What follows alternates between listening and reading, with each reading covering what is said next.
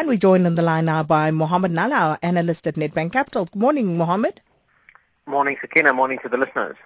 Mohammed, uh, just looking at uh, what was happening yesterday, 1.2 uh, stocks, uh, which caught, uh, one or two rather, uh, stocks that caught their eyes. MTN down 1.6%, Woolies up 2.2%. Not a bad day.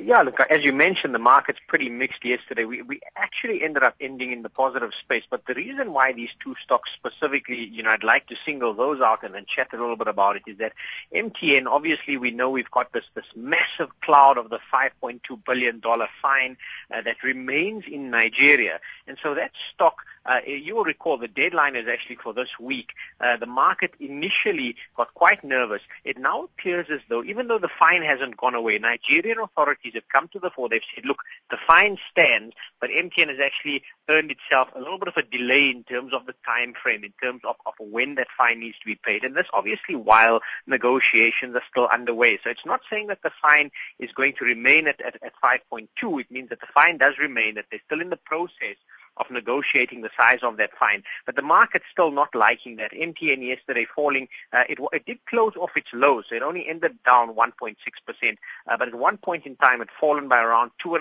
its lowest in three years.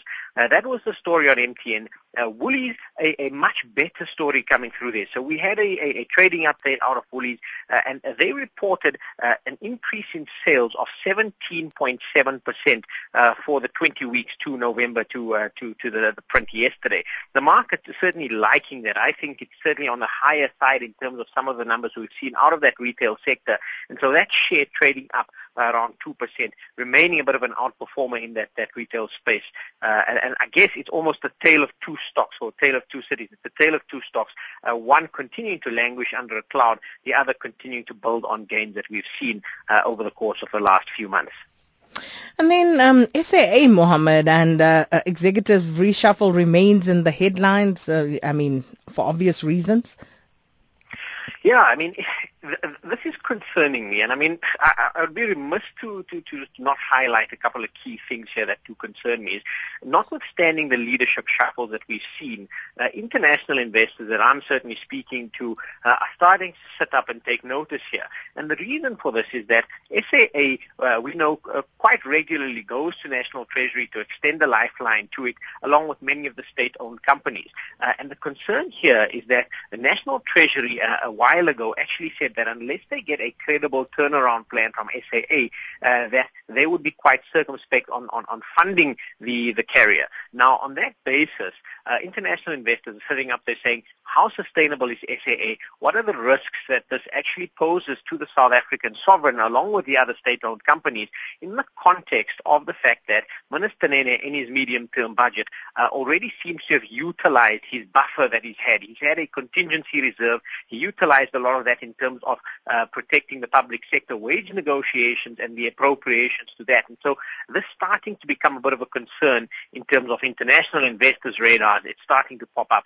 Uh, and I think that we can sorely, uh, we can sorely afford any further negative sentiment in the context of global capital flows that will be less favorable towards emerging markets over the course of the coming months.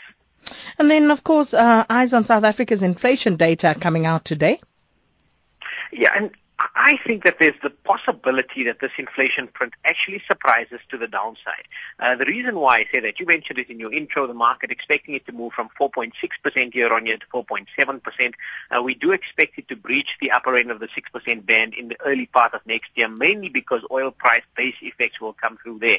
Uh, but I think that if we have a look at inflation for most of this year, it has undershot the market's expectations quite consistently over the course of, I think, uh, all of the data prints that we've had out this year. Uh, only two of them actually, one was in line with expectations, one was ahead. The rest of them have all been below market expectations. And this showing us that there's actually no real, in my view, no real inflationary pressures in the economy or demand inflationary pressures in the economy as it stands today. Most of the inflationary pressures are largely exogenous in nature future. Uh, and I'm certainly hopeful that our Reserve Bank tends to look at the data the same way I, am looking at it right now. Uh, they've got some scope to keep rates on hold at their meeting now uh, at, uh, this week. It's tomorrow.